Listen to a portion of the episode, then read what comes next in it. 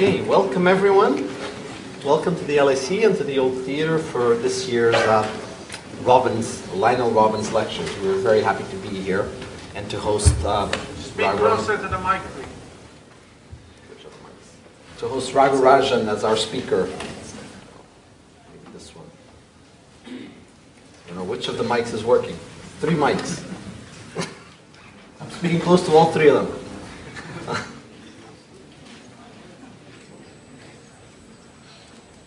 Any issue with the mics? No. Okay. So welcome everyone. Thank you for being here at for the annual Lionel Robbins lectures. I'm Ricardo Reis. I'm the AW Phillips Professor of Economics here in the Economics Department, and it's my great honor to be hosting you for this great event. Our guest tonight, Raghuram Rajan, has actually spoken at the stage, I think, quite a few times by now, or three or four times, as is very fitting for someone who has had a very distinguished career, both in academic and policy circles, all of which driven by the LSE's motto of understanding the causes of things. Raghu is a professor of finance at the Chicago Booth School, where he's been on the faculty for many years, since I think 1990 or 1991. And during his academic career, he was an expert, if not perhaps the leading expert in the world, in understanding what role banks play in our economy, how corporate finance choices of firms, between, say, having more bank debt or other forms of financing affect their choices, and especially notably an understanding how these choices interact in developing countries where banks are dominant and governance is often weaker. This distinguished academic work was rewarded with the Fisher Black Prize for the best finance researcher under the age of 40, which Raghu earned in 2003, as well as with more recently being elected to serve as president of the American Finance Association in 2011, and with being a member of the American Academy of Arts and Sciences.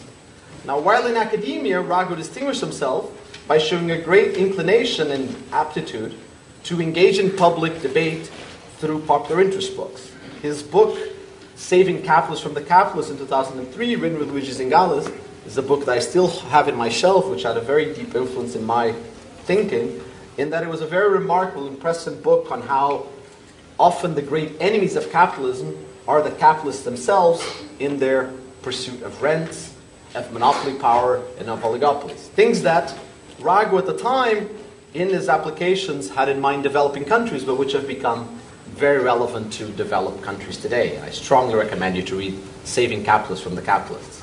After that, he followed that in 2010 with the book Fault Lines, How Hidden Fractures Threaten the World Economy, which was one of the very first full coherent accounts of the financial crisis and how it spread across borders, and especially from financial markets to real outcomes. More recently, he's wrote The Third Pillar, How the State and Markets Are Leaving Communities Behind, on the interaction between state, markets, and the third pillar, our communities, which he argues are crucial for empowerment and effective decision-making. Raghu will not be talking about these books today. This is an academic lecture. He will be talking about his first hand as an academic in understanding bank debt, liquidity, and how we think about the interaction between financial and real markets. But he will speak at this topic not just from his very distinguished academic research, but also from his experience as a very successful policymaker. Between 2003 and 2006, he was a chief economist and director of research at the International Monetary Fund, and more recently, he was the 23rd governor of the Reserve Bank of India between 2013 and 2016. Embracing what was a huge challenge at a time of great national need. Many central banks had to deal with the crisis. Very few accepted to walk into the heart of the crisis, and Raghu was one of those and deserves our admiration for his courage. We are here tonight for the Lionel Robbins lecture.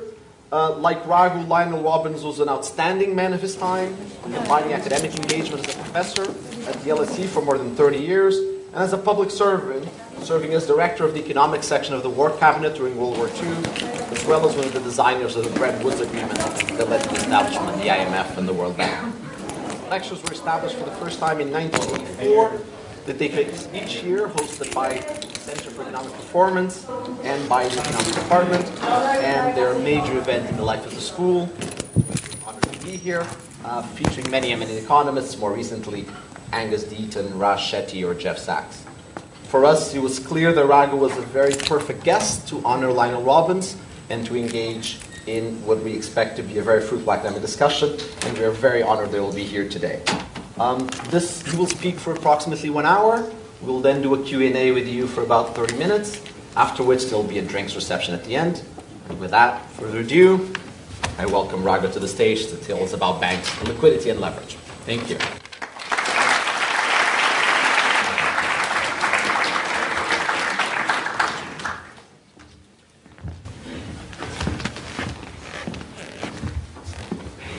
Thank you very much, Ricardo. It's a great pleasure to be here at the London School of Economics. And of course, Lionel Robbins was one of the first people I encountered when I started reading economics, and all of us had to memorize his definition of economics. We used to memorize this stuff in school. Economics is a science which studies human behavior as a relationship between ends and scarce means, which have alternative uses. I don't know how many times I had to read that and answer questions about that in my early life. Lionel Robbins had great connections with the quote-unquote real world, and moved in and out of both economics and policy making. But he also was very open to a variety of influences, being both a Keynesian as well as a free market economist. He hired Hayek into the London School of Economics, for example, amongst his many contributions to economics. What I want to do today is talk a little bit about, once I find my presentation, that's great. Great. So what I want to talk about is really, why do we have banks? And, the banks are a really complicated institution and often very problematic. Banks have illiquid financial assets, unlike money market mutual funds, which have liquid marketable securities. And they're often funded by demandable, well, that's by definition, banks are funded by demandable liabilities, unlike finance companies. And the question is, why do we have this troublesome institution? Because they're prone to runs. And again and again, when we have events like the global financial crisis, a whole bunch of people come up and say, why do we have banks anymore? Let's just do away with them. Let's have narrow banks, which essentially are money market mutual funds, or let's have finance companies, but let's get rid of this combination of long-term illiquid assets financed by short-term liabilities. And of course, when people say this, they also say, banks are because we have some aberration in policy. Some people argue we have banks which are highly levered because we have a tax advantage to debt. Of course, a tax advantage to debt doesn't necessarily mean you should take short-term demandable debt. Any kind of debt would work. Something forces banks to issue short-term demandable debt on their liability side. Some people argue, well, it's because of deposit insurance that gives a benefit. But a lot of short-term liabilities of banks are not insured. They're, in fact, quite runnable, as we saw during the crisis, as hedge funds withdrew their deposits at banks when they got worried about the risk of their failure, and that brought down some institutions. And of course, sometimes we say we have banks only because they enjoy the benefit from society of being anointed as too big to fail. Everybody knows that you put your money in Bank of America or Citibank, the government is not going to let them go under, and therefore, people put their money in there because they know it's protected by too big to fail. But of course, people invest in a whole lot of banking institutions which are not too big to fail. How come they also survive in this world? So this question is obviously very important because again and again commissions come up with the question, why do we need banks? And often they propose to de-risk banking, sometimes by eliminating banking entirely. Some argue we still need the banks which offer demandable deposits, but let's raise bank capital. And how much do we raise it? Well, the sky's the limit. Let's keep raising it because they make banks safer. And of course, if we argue from a Modigliani-Miller perspective that some of you must have encountered Modigliani-Miller in school. essentially saying that capital structure doesn't matter. Well, if you argue from that perspective, then you can raise bank capital right to the limit, essentially convert a bank into a finance company, and it shouldn't matter at all. Maybe we should go there if we don't think banks provide a useful function. So there is a very real question, why do we have banks, and what are the consequences if we do eliminate them? And I would argue that much regulation is done without a clear theory of why banks exist. Usually, banks exist because of some local arbitrage that is created by policy, but in fact, banks have existed since maybe the time of Hammurabi. And so was that arbitrage present even then? Was there a tax advantage to debt under Hammurabi's regime? I think not. So there really is this question, and this talk will be based on two papers, one with the first, both with Doug Diamond, the first in the Journal of Political Economy and the second in the Journal of Finance. So what's the basic idea? And then I want to walk you through the details of a model and then talk about some of the implications of this. The basic idea is that you need specific skills, both in entrepreneurship. If you start a project, the entrepreneur has specific skills, basically brings his ideas to the project. But you also need skills in loan monitoring and collection. You get to know what the borrower is doing. You get to know how to dispose of the collateral, how to sell the collateral in the best places. You can collect from the borrower. So in this, first the notion of specific skills, and then the second notion that essentially whenever you have financiers lending money to an entrepreneur, you can't trust them beyond a certain point. You have to exercise some of these specific skills in collection. All this we owe to Hart and Moore's seminal paper in 1994. So we have one difficulty in lending to entrepreneurs by financiers because entrepreneurs have specific skills that financiers don't have, which means that entrepreneurs can collect a rent for their specific abilities. That's part one. Part two is the financier themselves, let me say himself just for brevity, the financier himself has to borrow from investors. And investors in lending to the financier have the same problem that the financier has in lending to the entrepreneur. The financier has specific collection skills, and it's very hard for investors to trust that the financier will deploy those collection skills on their behalf. So how do we solve these problems? Hart and Moore have this wonderful sense that, you know, when an entrepreneur borrows, there is an asset that is created, an asset that is redeployable and can be put to other uses with other people. And that becomes the way, collateral becomes the way that you can collect from the entrepreneur. That allows the entrepreneur to commit to pay a certain amount to the financier, but not the full amount that they generate. That wedge between the full amount the entrepreneur generates and what they can pay the financier is a rent that the financier absorbs and is a measure of the illiquidity of the real asset. Real assets are illiquid because the financier generates rents which are not passed on.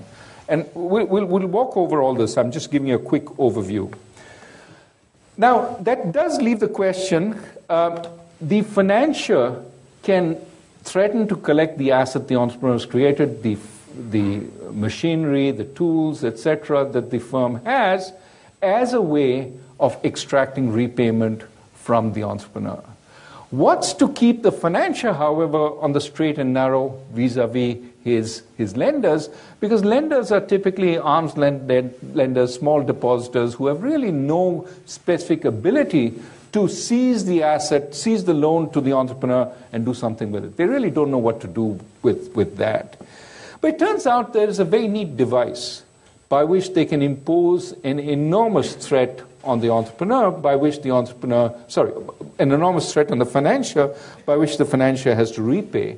And that is by holding demandable deposits. Oops, what did I do now? Demandable debt commits the financier to repay small arm's length investors. And in that way, the financier can commit to pass on everything he's collected down back to the depositor. Essentially, why does this work? because the depositors, as soon as they know that the financier will not repay them, run on the financier and essentially collapse his rents to zero. We'll see that in just a moment. And that proves to be a very significant disciplinary device on the financier, which then means that whatever the financier commits to pay depositors is exactly what he pays. For he fears if he reneges on that deposit, he essentially precipitates his own downfall. So the demandable deposit works very well in committing the financier to repay anything he's borrowed. That makes his claim very liquid. Any claim he issues very liquid, which makes him able to raise full money against the asset he has, which is the loans to the firm. So demandable deposits are a way of liquefying the financial assets that the financier holds, but there still leaves a question in this. Why can't demandable debt force the entrepreneur to pay investors directly? Why don't we see companies issuing demandable debt? Why do we see only banks issuing demandable debt? This is where you will pay attention to the lecture and understand why that doesn't work, but the financier issuing demandable debt works. So this then identifies the special nature of the banking intermediary. When does the banking intermediary work? And why is a banking intermediary different, for example, from a venture capitalist fund and funds like that? So that's where we're going. So here is the first step in the. I think I skipped it. Okay, here's the first step in the paper. We have an entrepreneur who has an idea, wants to invest in that idea, and that idea is going to generate cash flows. Let's, to keep things really simple, say you invest at date zero. Cash flows are produced in two periods. It's a cash flow which is C2.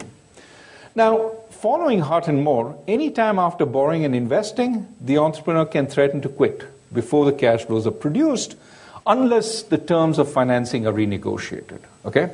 Now, only the entrepreneur can produce this cash flow of C2. Nobody else can produce it. Think of it as unique, specific capabilities of the entrepreneur. So if the entrepreneur quits and the assets are not liquidated, then no cash flows are generated. This gives the entrepreneur some amount of market power, right? They're the only guys who can generate this cash flow. Now, the entrepreneur is the first best manager of the asset, is the first best manager of the project, but it is illiquid. I'm sorry, there seems to be... Okay. There should be a... Okay, this is what I was looking for. Sorry. So this is the project. The project generates cash flow C2, and that goes to the entrepreneur. Now, the entrepreneur has built this project, right? See that factory smoking away? That's an asset. And that has value X2. Let's say that's the liquidation value of the asset. So the financier, when he lends to the entrepreneur, knows he can't do all the funny, all the interesting stuff the entrepreneur is doing. He can't manage the firm. But what he can do is take the buildings and the land and sell it elsewhere. And he'll get X2 when he sells it, where X2 is less than C2. Okay? So what this means is that the entrepreneur can generate C2, but he can only borrow X2, which is less than C2. That means the project is illiquid, because whatever it generates, you can borrow only a fraction of it, X2. Which means, from a societal perspective, the project may not get financed because the financier has the money, the entrepreneur has the project. The financier may not finance the project if X2 is less than that one pound of investment that has to be put up front to generate the C2. Okay? So the project may not get financed at all if X2 is relatively low. That's the illiquidity of the real project. It has some consequences in the sense of making the project hard to finance. Now, the financier can lend to the project. The financier, remember, can collect X2 from the project. And he collects that X2 because he has specific knowledge. He knows who needs this kind of building, who needs this kind of land. And so if he seizes the land and buildings, he knows where to sell it to. So he can generate a full X2 from the project. However, the investors who lend to him are much less capable at redeploying the collateral anywhere else. They can collect only beta x2 where beta is less than 1. In fact, beta can be 0. Think of, if you ran on the bank and somebody gave you a piece of building, where would you sell it? You have no idea how to go about it. In fact, the cost of selling it may be greater than the piece of building that you have. So in general, the financier has a problem vis-a-vis arm's length investors because they can collect only beta x2 from him, but he generates x2. So when he wants to borrow from those investors, he can borrow only beta x2, which means that the problem is even worse than we thought. The financier can pass on a loan of x2 to the entrepreneur, but since the financier can borrow only beta x2, that's only how much he can raise from the markets. He needs to have his own money of at least 1 minus beta x2 to provide that x2 to the entrepreneur. So what we have right here is this sequence. You have the project, generate C2 to the entrepreneur. Entrepreneur can borrow X2 from the financier. The financier can borrow beta X2 from the other set of financiers. In other words, there's a wedge each step of the way. Where does that wedge come from? It comes from the specific human capital that each one has that they cannot commit to pass on because the others can collect only a fraction of that specific human capital.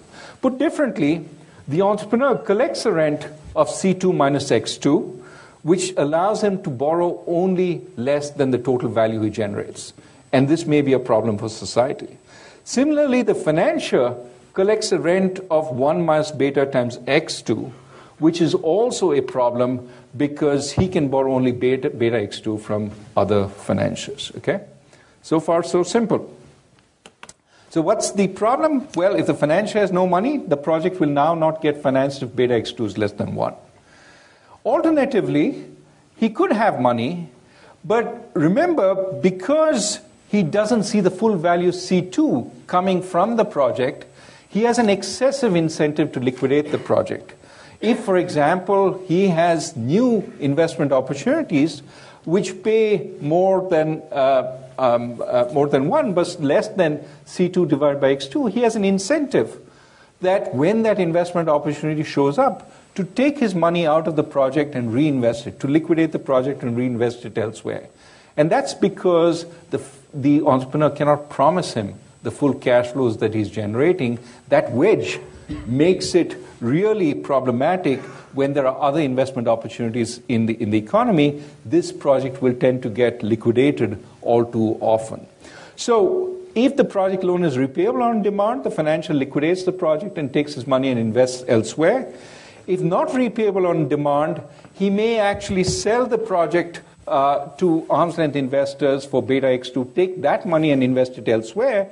But knowing that he's not going to collect the full value up front, he demands a premium for the lost opportunity to invest. And this is the premium for being illiquid that he will demand. All this suggests that there are lots of wedges along the way in financial intermediation. And these wedges create a problem because it prevents the full flow of funds to that project. Ideally, you should fund that project whenever C2 is greater than the cost of investment. I'm assuming zero interest rates in this economy.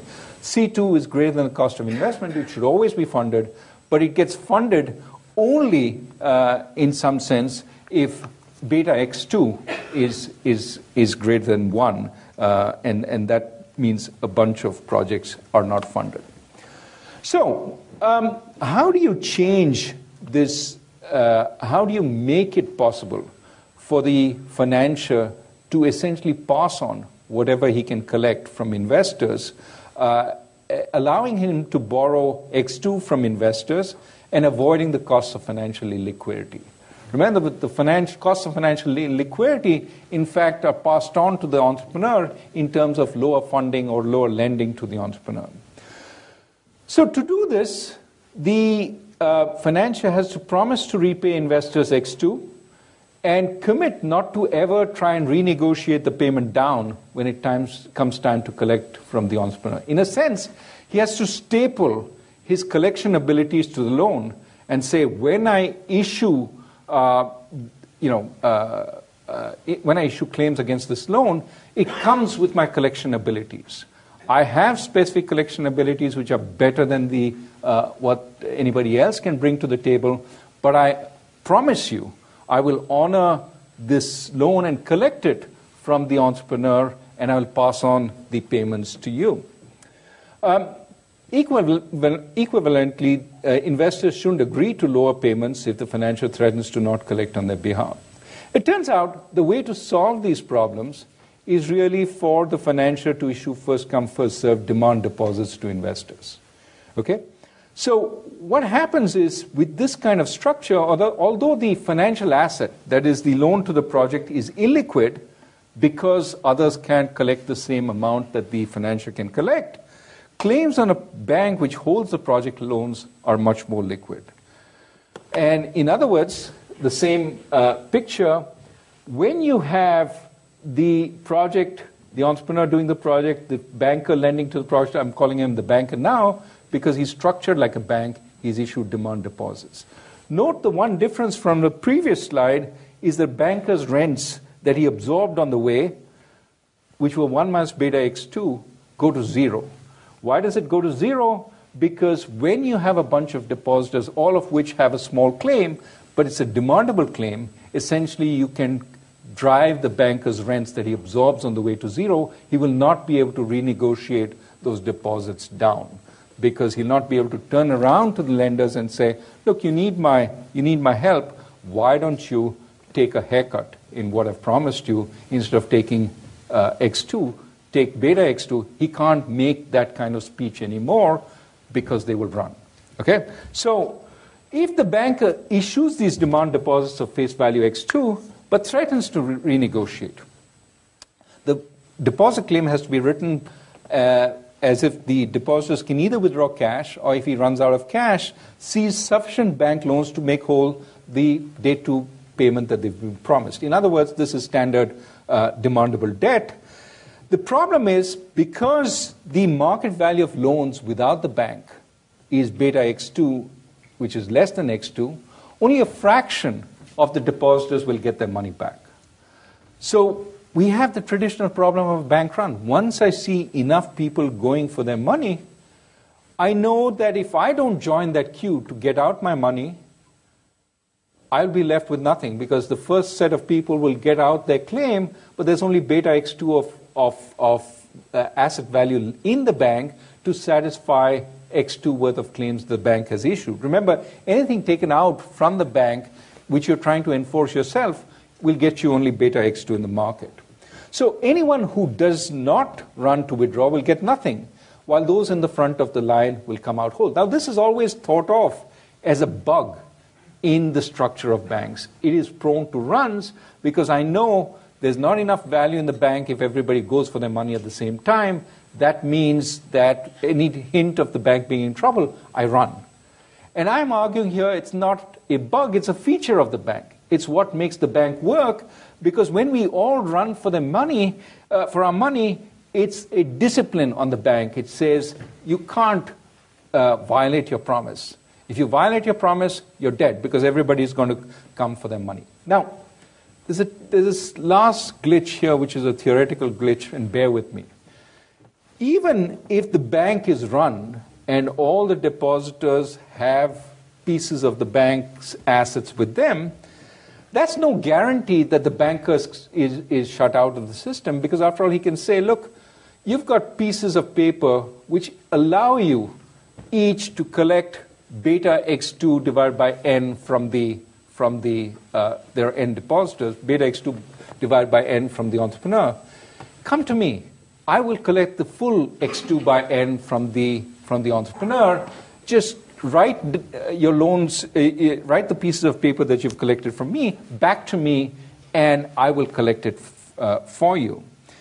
Turns out this kind of speech really doesn't work, because once the bank has been disintermediated, it's very hard for the bank to come back in between. Because once the loans are in the hands of depositors, essentially, and this is where we get into theory, but bear with me, I'll tell you what this means more generally. Once the loans are in the hands of depositors, they can negotiate directly with the entrepreneur. And essentially, the entrepreneur can offer the depositors whatever they could get if they hired the bankers later. He can say, look, tell me what that guy's going to get you. Is he going to get you X2? Okay, I'll pay you X2. That's the extreme. But is he going to get you beta X2 plus a little more? Let me pay you that.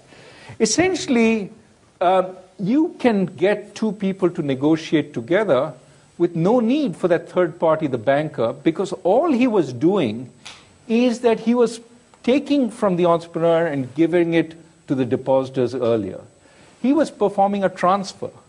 Once the loan is made, all he's good for is performing the transfer. He's not adding any value. The value was up front in essentially evaluating the loan and adding value at that point. Once he's out of the picture, he's no longer needed.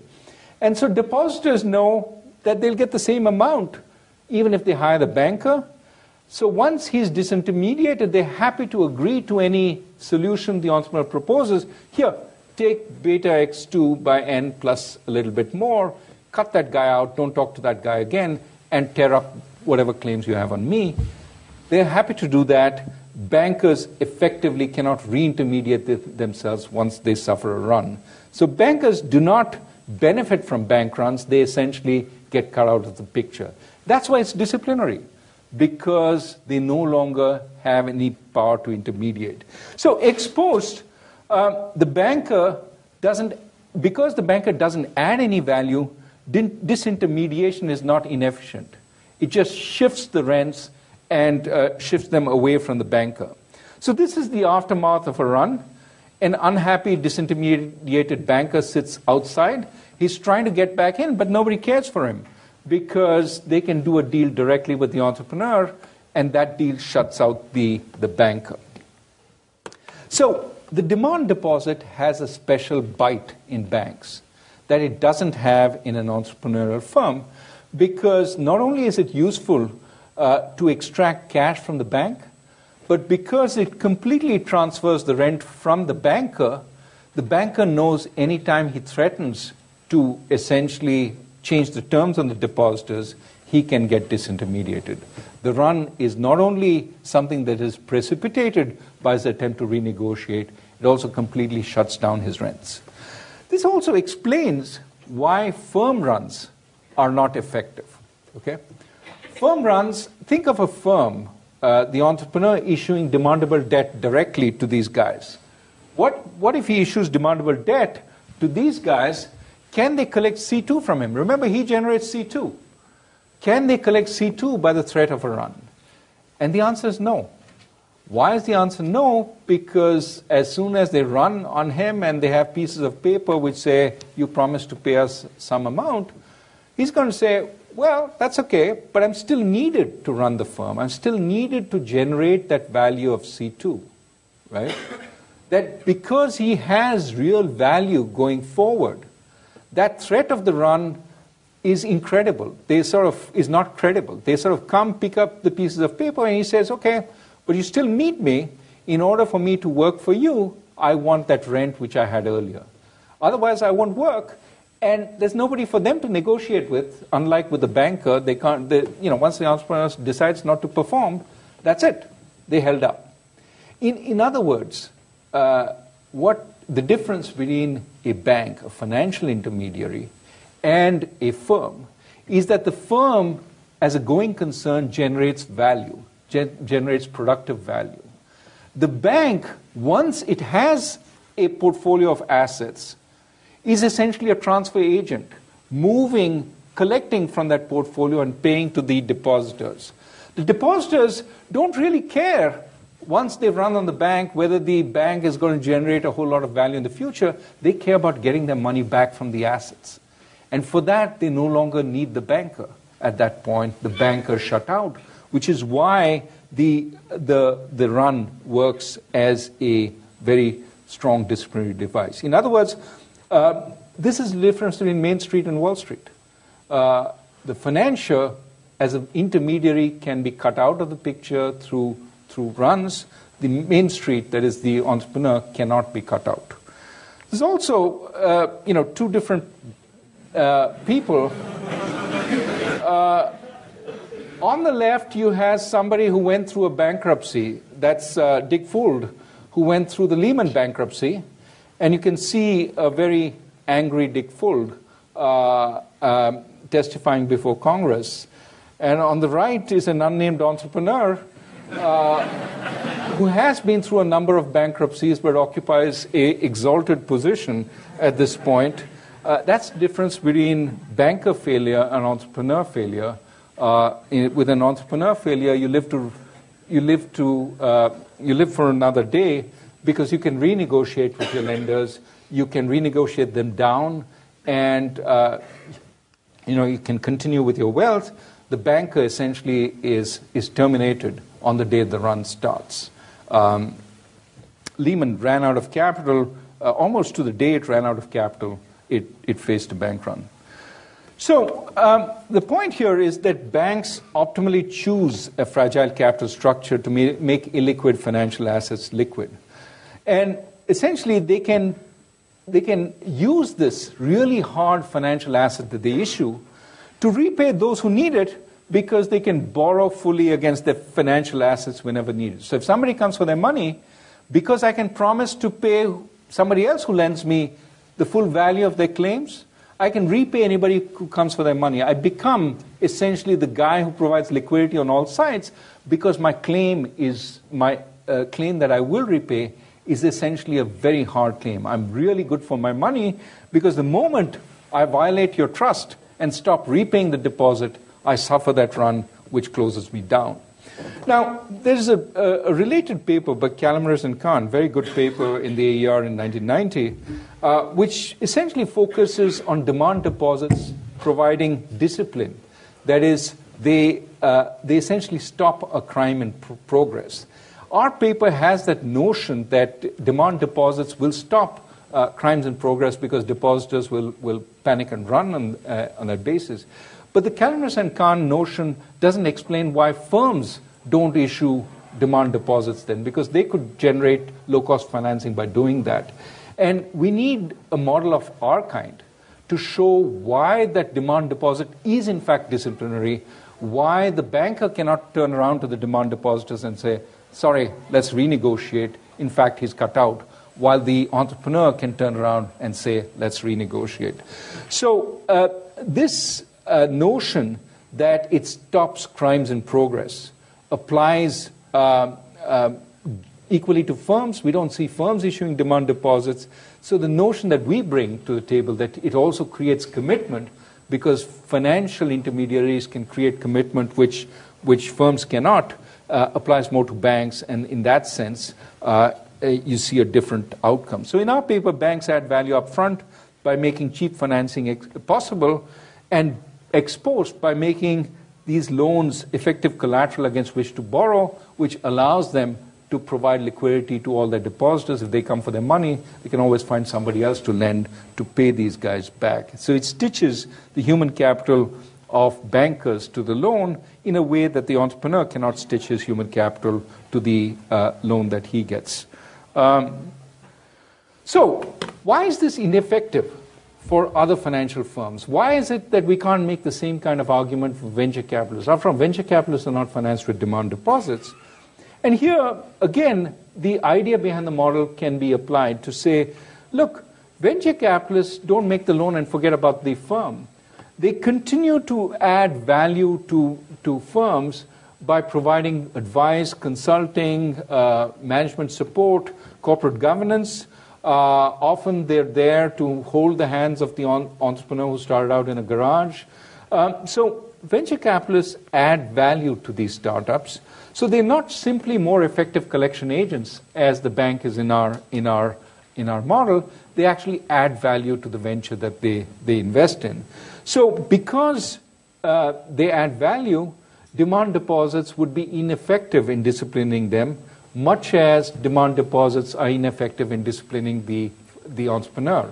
So venture capitalists would finance with longer-term finance, wouldn't issue demand deposits, doesn't work for them. The notion of banks creating liquidity is really about bankers adding more value than the market value of the loans that they've made. Those loans in the market have value beta x2, but the value that banks can borrow is x2. I think this also helps us distinguish money market funds from banks.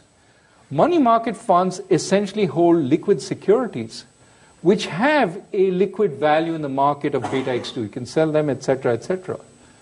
But they don't add any additional value because any of their capabilities to that beta x2 that those securities trade for in the market. Essentially, any investor has a claim on one-tenth of the asset value of the money market, and that's passed on passively. The money market doesn't add any additional value to the market value of those assets.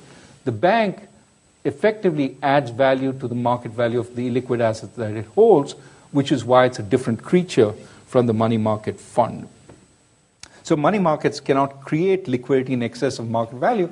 All the liquidity you experience with the money market is what is passed through because it holds liquid securities. It's not making them more liquid than that. On the other hand, a bank holds those illiquid securities that nobody could actually trade in the market, but allows depositors to basically get their money back any time. That's the liquidity that the banks add, and this notion of stitching their human capital to the loan is critical in making this liquidity work. So in sum, banks create liquidity and reduce the risk that borrowers might be liquidated.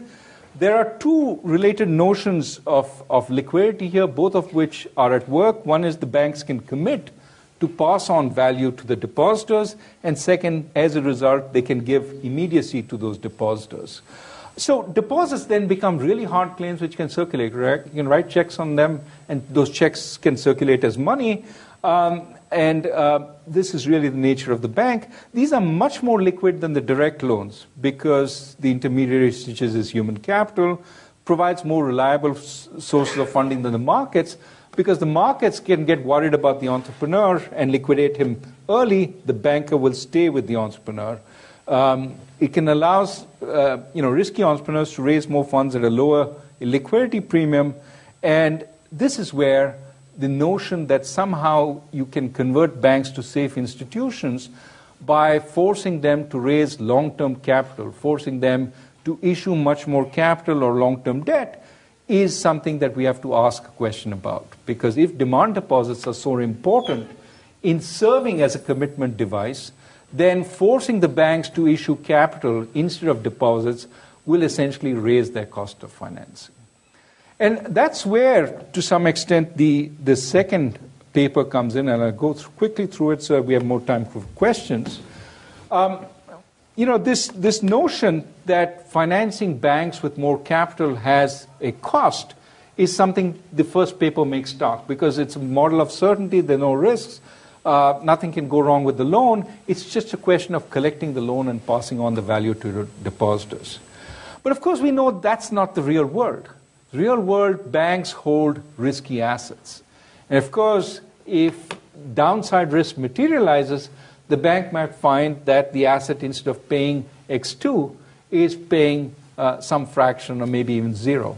And if every time a bank's asset value fluctuates, it's loaded up with so much debt that depositors get antsy and run, then you wouldn't have a bank for very long because the world is uncertain. There is a lot of uncertainty. You need a buffer to absorb some of the risks associated with banks. And that's where we get a theory of bank capital. What if bank loans are risky?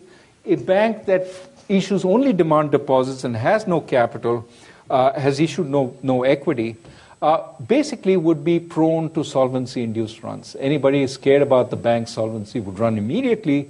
And too many projects would be liquidated because the bank would not be able to service its demand deposits. So there is a trade-off here. You need to buffer deposits with softer, potentially renegotiable claims like bank capital. But those softer claims also provide a valuable function, which is they absorb some of the volatility in the bank's asset value so that the bank is not run at every instant. More capital, the safer the bank, the less it's run. So that's certainly in accordance with people who say banks should issue more capital. It does make them safer, but it doesn't come without cost, because the safer you make them, the less of these demandable deposits you've issued, and the more the rents, in a sense, the bank can absorb. And so more capital means the bank less risky, but the bank absorbs more rents and creates less liquidity. You have to balance the two. And you have to choose an optimal level of capital that, in fact, trades off these factors. Now, I mean, this leads to a broader question of what is our theory of bank capital?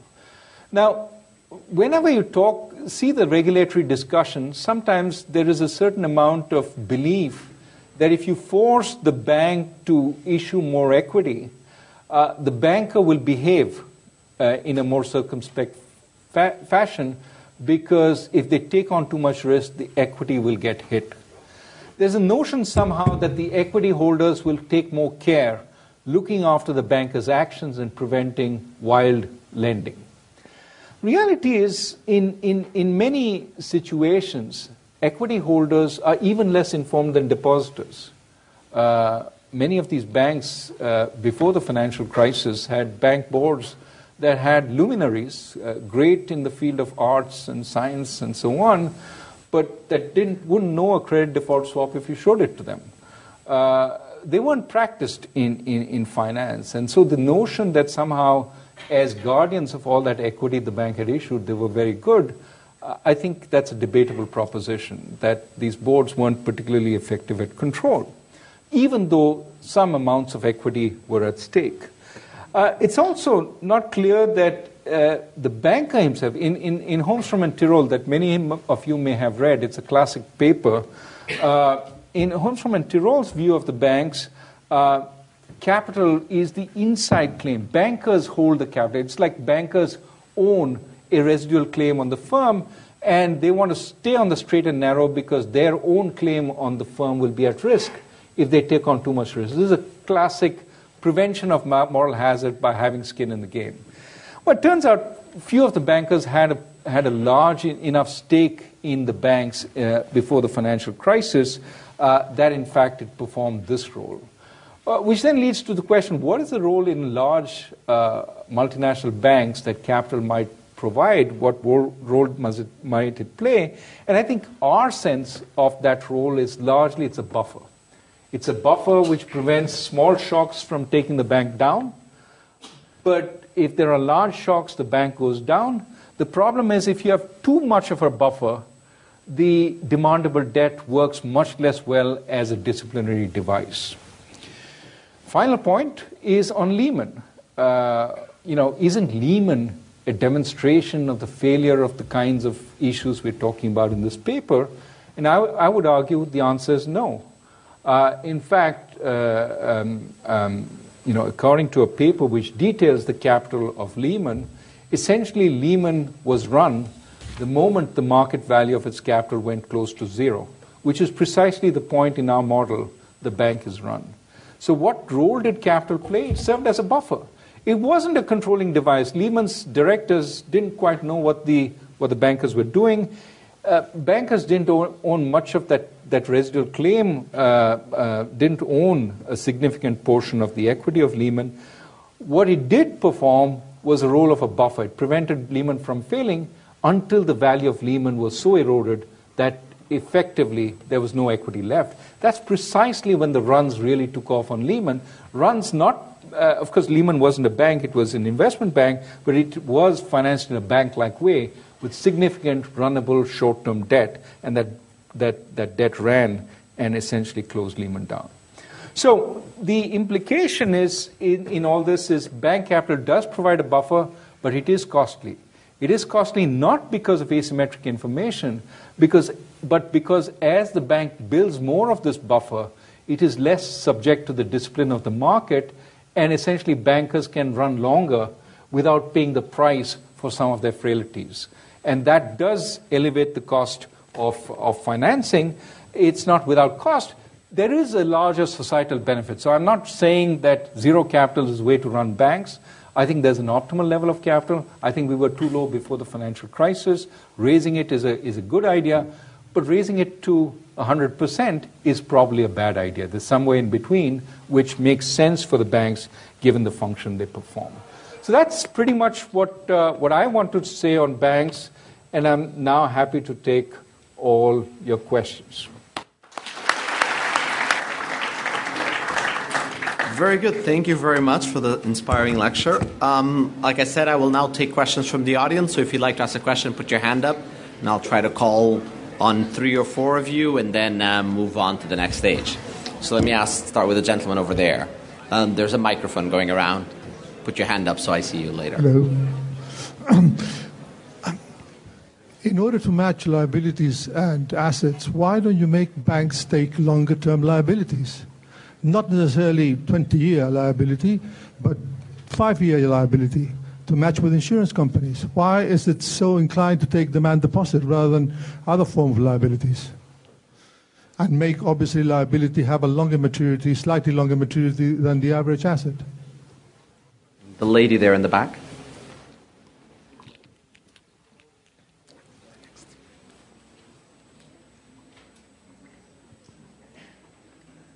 Good evening.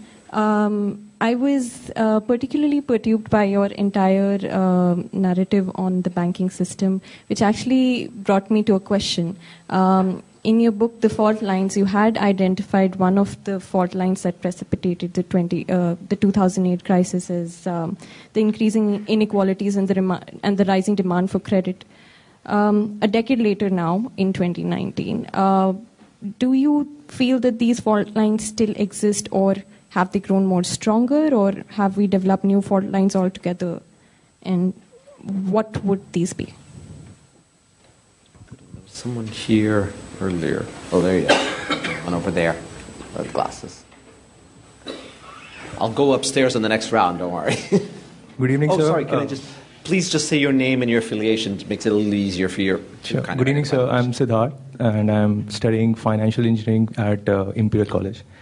So my question is, like, if in your first paper you mentioned that if depositors have lesser knowledge as compared to banks when they are lending to entrepreneurs, so if there's a case where the depositors are directly interacting with the entrepreneurs, how do they ensure that the optimal X2 is recovered and not that beta can be increased? The final question for this round for the gentleman here in the corner. Thank you. Hi, it's Ali. I work at Bank of America, actually. It's a very informative discussion. Just at a high level, in terms of the current state of the policy discourse, much of the discussion for capital seems to be in terms of raising capital levels, looking at market risk and other types of risks. How do regulators take your point in terms of, you know, how much capital is enough? What do people think about that? Yep. Let me go through this. Let me take the two capital-related questions. Why not long-term liabilities, 5 years maybe, and how much capital is enough? Now, in this kind of model,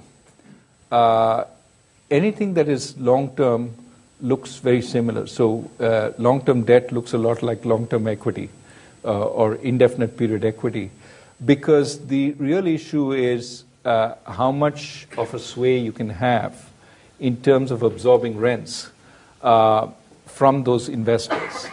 And the less they are demandable, the less you create the sense of discipline on the bank. Essentially, you give them a longer rope. If you issue a 5-year liability, it is 5 years of rope that you give them. With equity, it's an indefinite rope. And so in that sense, that tends to get costlier and costlier the longer term that it is. I think this debate on how much capital is one that has become politicized, because there's a very large group of people who think the banks have borne no punishment, and so let's punish them by requiring much more capital. Now, and there are a bunch of academics who are on the side. I have no doubt that we need more capital. They need more capital than they had before the financial crisis. But when regulators and bankers sort of say, look, there's another side to this, and they will say that there's a cost of capital that increases. Some of the academics cite Modigliani and Miller and say, look, capital structure doesn't matter. You're talking through your hat. And unfortunately, some of the examples bankers give suggest they don't understand Modigliani-Miller. But that's not the real issue. The real issue is that capital structure within the banks plays a role. And that's why Lehman got shut the day it effectively went bankrupt, rather than 6 months later when it had eroded much more in terms of asset value. And so in that sense, I think we need to move the debate to a plane where it's not so much, are you talking nonsense? But can we actually agree that there is a cost of capital for the banks, which increases in the amount of capital that they hold, and we as a society decide how safe we want them to be. Making them fully safe comes at a cost to society in the sense of having the wrong kind of capital structure for making cheaper loans. If you want cheaper loans, and this is the dichotomy, in a sense, post-financial crisis, when we insisted on piling on more regulations, some of which were really necessary for the banks, but at the same time wanted more activity. And we saw the banks weren't lending, and we didn't note that there might be, I'm not saying there might be a connection between the two. So let's be careful about how much we want to pile up. There is undoubtedly an optimal level of capital. It's hard to determine that, but at least we should try. And let's not say it's 100%. Let's not say it's zero. It's somewhere in between. On the fault lines, what fault lines do I see? Well, I mean, in a sense, the underlying problems existed before the crisis and haven't yet been solved. The issue of the middle class not benefiting from growth, of growing communities being sidelined and not participating. And in fault lines, I said easy credit might have been one answer, but it was the wrong answer. I think since the crisis, we've had very easy monetary policy. Again, an attempt to revive activity. But I do find it worrisome that any hint of normalization tends to set back activity considerably. That means that there's a malaise. I think Larry Summers would say it's secular stagnation. There are other views of it. But something is not working, by which we need extreme degrees of monetary accommodation for the economy to chug along at a pace that is tolerable. And I think we need to rectify that. I have my views on what we need to do, but certainly it seems to me that's still a concern. Lastly, on the technical question, don't depositors need more information? The beauty of this is they need no information, except to understand when the banker is holding them up. Put differently, all they need to do is see whether a queue is forming in front of the bank. If a queue is forming, they join the queue. That's the disciplinary device. That's the entire device. And in a sense, in medieval Italy, the banker had a book because we didn't have electronic contracts and so on. And in that book, he wrote down how much he owed you. And if it came from your money, he had to pay it. If he couldn't pay it, that is a signal to the entire market that he was in trouble. And, everything was written down carefully. You couldn't erase anything because the moment the ink hit the paper, that was it. That was your claim. So I think there's a structure here that puts the pressure on the banker. And it doesn't require much information. It's just market-wide news. Is the banker good for his money? Because Joe went to get his money back, and he was paid. So long as Joe, Jill, John get paid, that's fine. I don't need to worry about it. The moment he says, I can't pay you, that's when the run starts. Very good. So let's go upstairs. I'm going to start with the gentleman there on the very end with a striped sweater.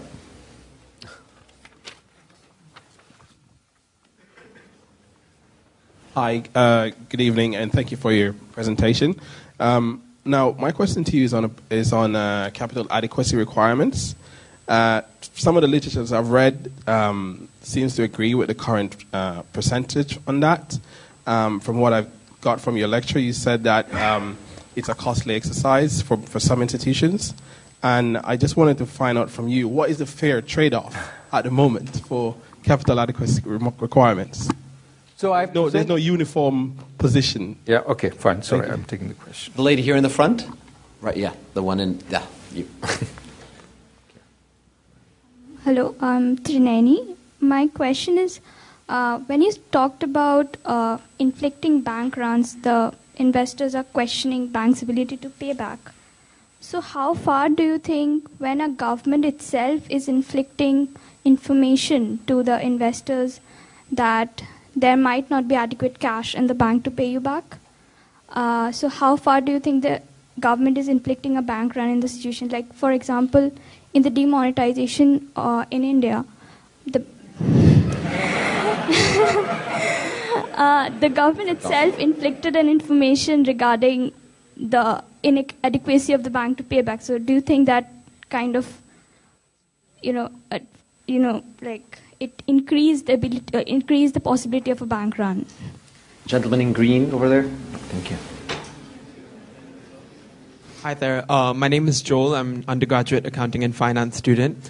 So since banks are currently embracing cryptocurrency, assuming that this becomes a much more pivotal and prime currency, how do you think this would affect the thinking behind the optimal capital level, considering that crypto values always are changing? Find the lady in red over here.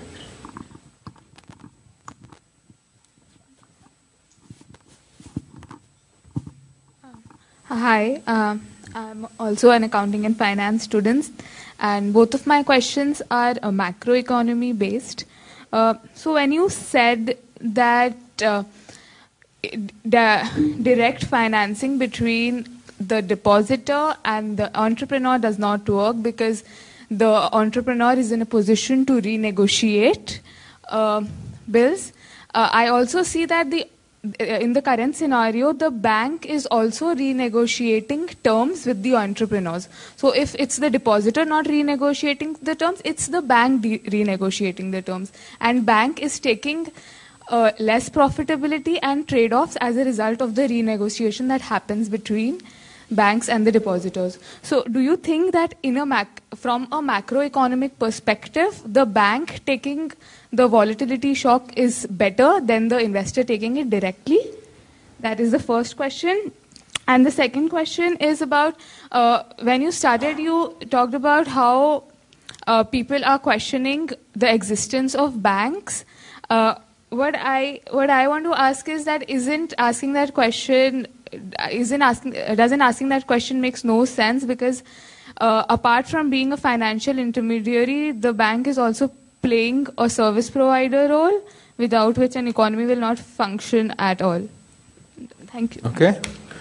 On the issue of capital adequacy, the truth is I don't know.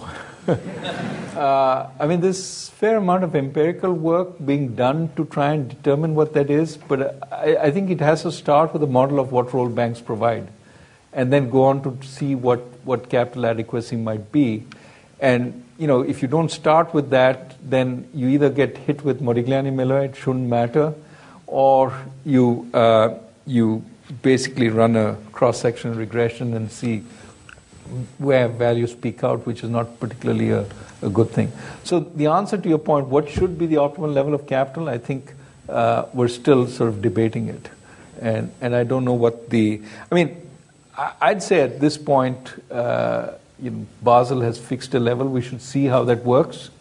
And if we find that it is too constraining, maybe we can look at it. But at this point, we should go with what has been negotiated over a number of years and see whether that needs change. I think there is some value to regulations being somewhat durable, rather than we change it every time there's a whim and a fancy. So I would test it out, see how it works relative to the past, and then decide whether we need more or less. On the demonetization in India as well as cryptocurrency, I'm not sure demonetization in India did a lot of bad things, but I don't think it created a bank run. And I don't think it was meant to do that. I think, in fact, it brought money into the banking system.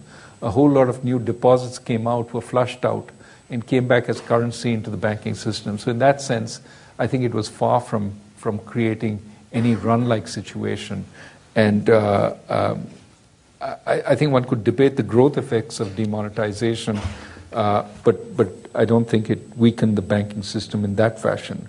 It did make the bankers spend a lot of time changing currency, and that certainly was one of the costs we ignore.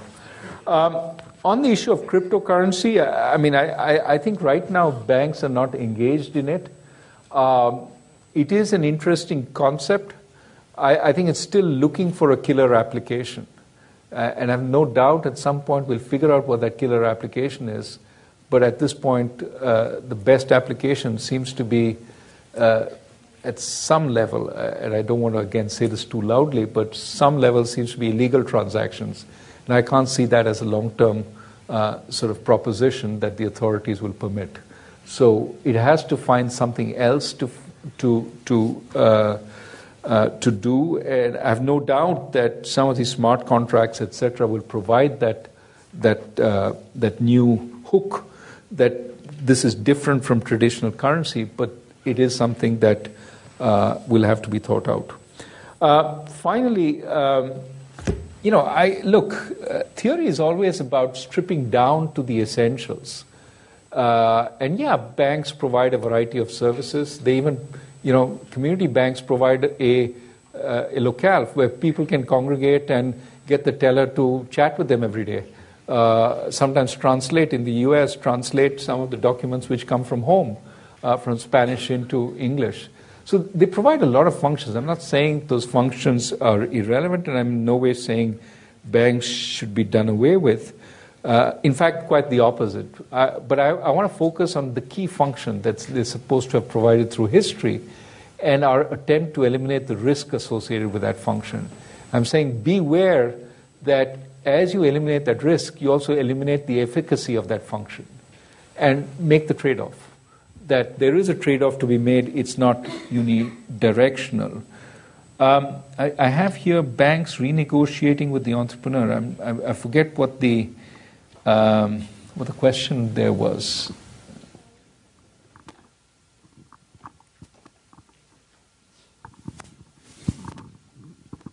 What I meant to ask was that when banks renegotiate the contracts with the entrepreneur, they are also giving up on some amount of profits. I hear you. So I think you have in mind somehow the notion that when a debt is not collectible, banks sometimes write down the value of debt, and certainly this is happening in India with the renegotiations over the projects that have gone bust, and that has to do with something outside this model, which is more the fact that when there is uncollectible debt, part of the function of the bank is to determine how much can be serviced without creating bad incentives for the entrepreneur. There's a notion of debt overhang. I don't know if you've done this in class. But when there is a debt overhang, it makes sense for all parties to renegotiate the debt down to a value which, in fact, will be fully repaid. If I have $100 of debt that you owe, but I know you're going to do really bad things if you owe that $100 because you don't have any equity in the project, then it may make sense for me to write down the value of the debt to $80 because that $80 is fully collectible, while if you owe $100, you may actually reduce the value to 50 or 40 and leave nothing much for me. So that's the notion in which writing down the value of debt to a level which is reasonable makes sense. The banker has to think how much that is. That's part of the valuable function they perform. In India, for example, some of these projects are so heavily indebted, there's no hope of ever repaying that money. At that point, it makes sense to ask, well, if I write down the debt sum, will I give the entrepreneur some incentive to complete the project because he has a little bit of skin in the game? And giving that incentive may be better than holding on to this debt which nobody's ever going to pay. Very good. The gentleman in the red checkered shirt here.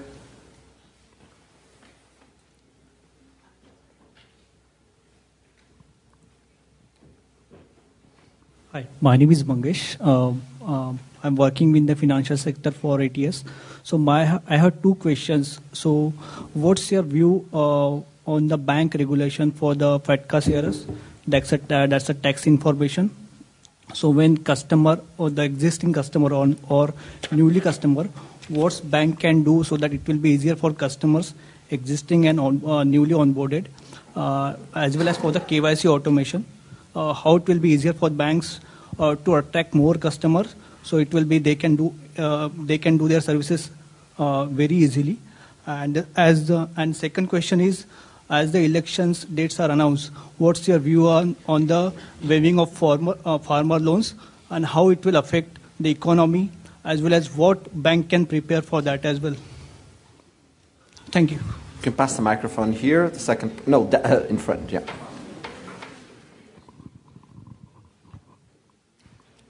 Raghu, thank you.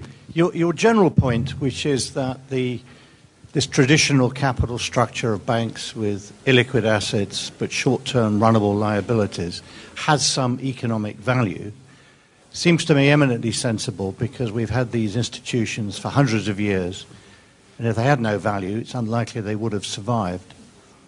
But then it seems to me what that raises is the question of why so many people have tried to make the banks safer in some sense. And the bit you didn't talk about was the role of bank deposits as the means of payment, the payment system.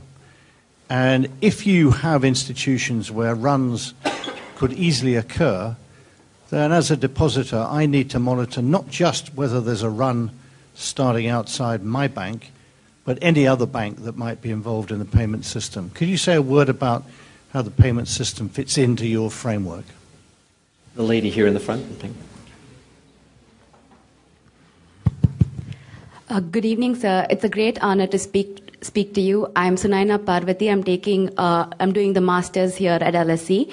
My question is, in the wake of the non-banking financial company crisis that hit the automobile industry in India, do you think India needs a new design of finance?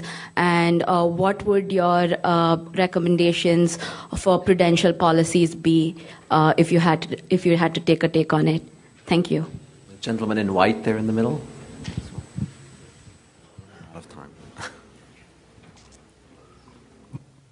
Good evening, sir. My name is Vikram. I'm studying management at LSE. My question is particularly related to the Indian market.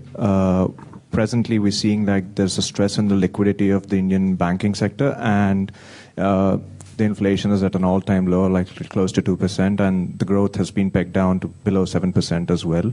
So do you think, and the bankers have been putting pressure on the RBI to increase the liquidity. Do you think, like, is that the right thing to do? And what do you think are like the proper steps that need to be taken in the future? Okay. Finally, this gentleman here in the corner in the front, before we stop this round. Hi, I'm Alex. I study economic history here at the LSE. I'm an undergrad. You mentioned monetary policy briefly before, and I was wondering if you could expand on what action you think is needed to rectify the over-reliance on expansive monetary policy to sustain activity, particularly seeing as the responsiveness to traditional monetary policy seems to be diminishing. Okay. Let me... lots of questions. Some of these are obviously only peripherally related to what I spoke about. So I'll try and be brief, but I will answer them.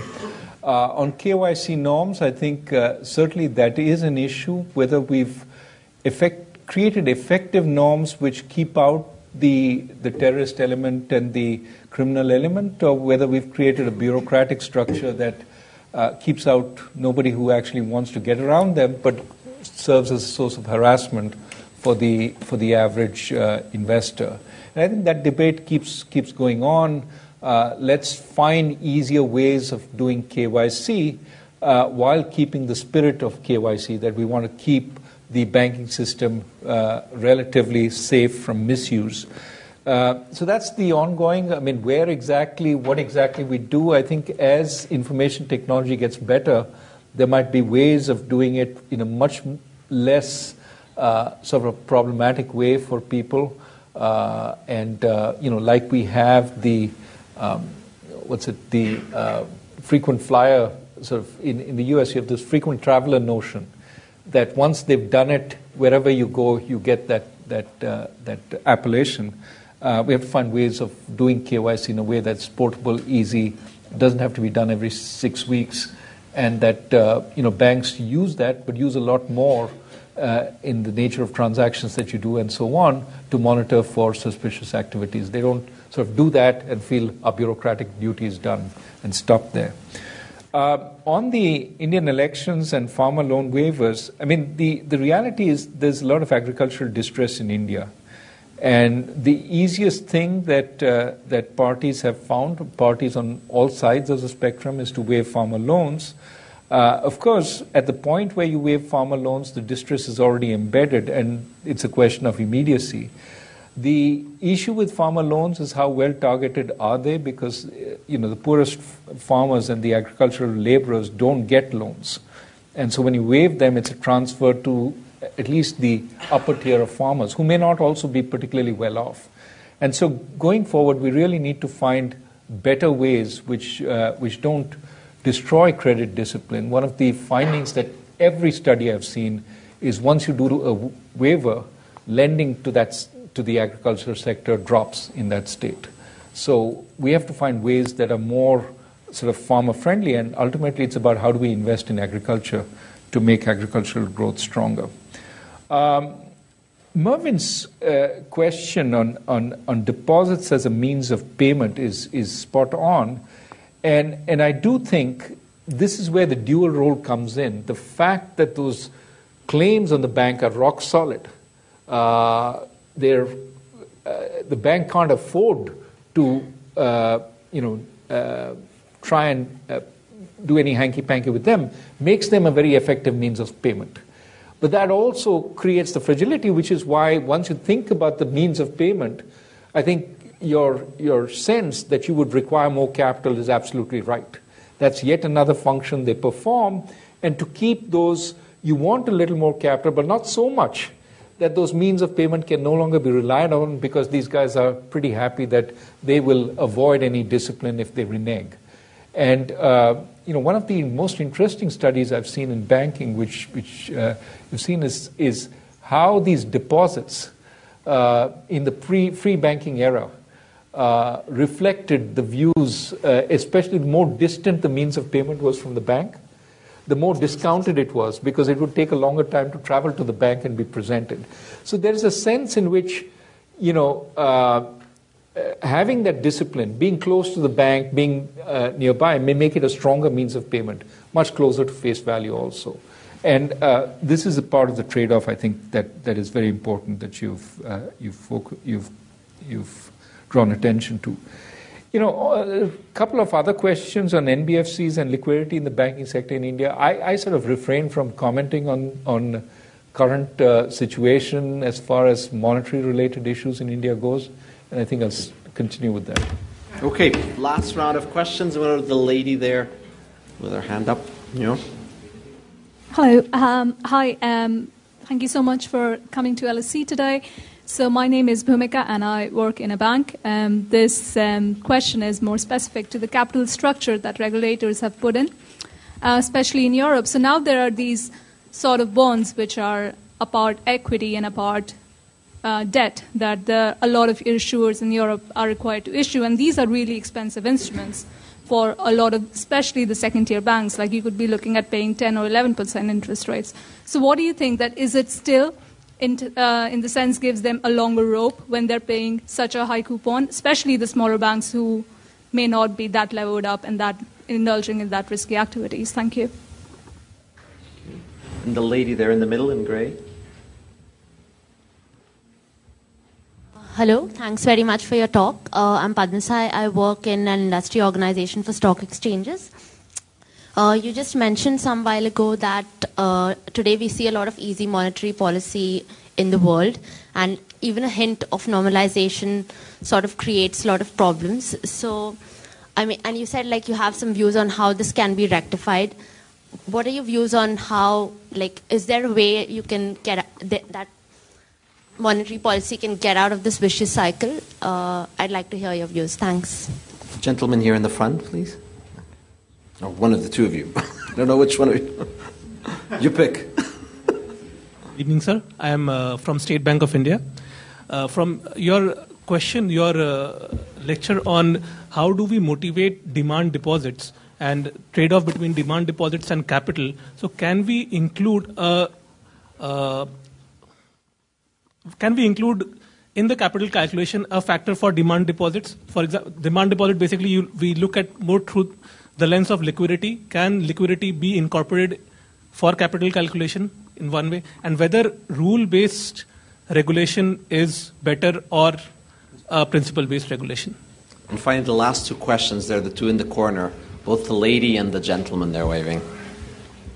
And then I will remind you that after this we have reception outside, so you can ask many more questions of Raghuram. So, hi, I'm Badr Barghouti, currently doing my Master's in Finance at King's College London. And simply, I have a quick question. So during the global financial crisis back in 2008, a lot of banks actually didn't meet the obligation to demand deposit holders due to poor lending like subprime mortgages and liquidity problems, which actually opposes the concept of risk-free rate of return in banks. However, we haven't seen for the past 10 years after the crisis, banks actually providing investors with the risk premiums as there is a high volatility, even if my money is deposited in the bank. So what's your point of view on this matter? Thank you. Okay. Hi, my question is mainly on the asset side. We talk a lot about liabilities and asset liability mismatch. But why is there not a lot of focus on the quality of asset portfolio, which is basically the entrepreneur here? Why are banks not very careful when they basically lend to them? So, yeah, just wanted to know your thoughts on that. Okay. First question was on monetary policy. What are my views? I think there was an earlier question also, which I didn't answer last time because it was on the next page. I didn't see it. Look. I sort of believe that monetary policy has pretty much done what it could. It has maintained low interest rates for a long period. There have been even a variety of experiments on quantitative easing. I think the certain forms of quantitative easing were very useful in repairing markets. When it went beyond that, it's not clear how much positive effect they had. But I think in general, monetary authorities have done what they could.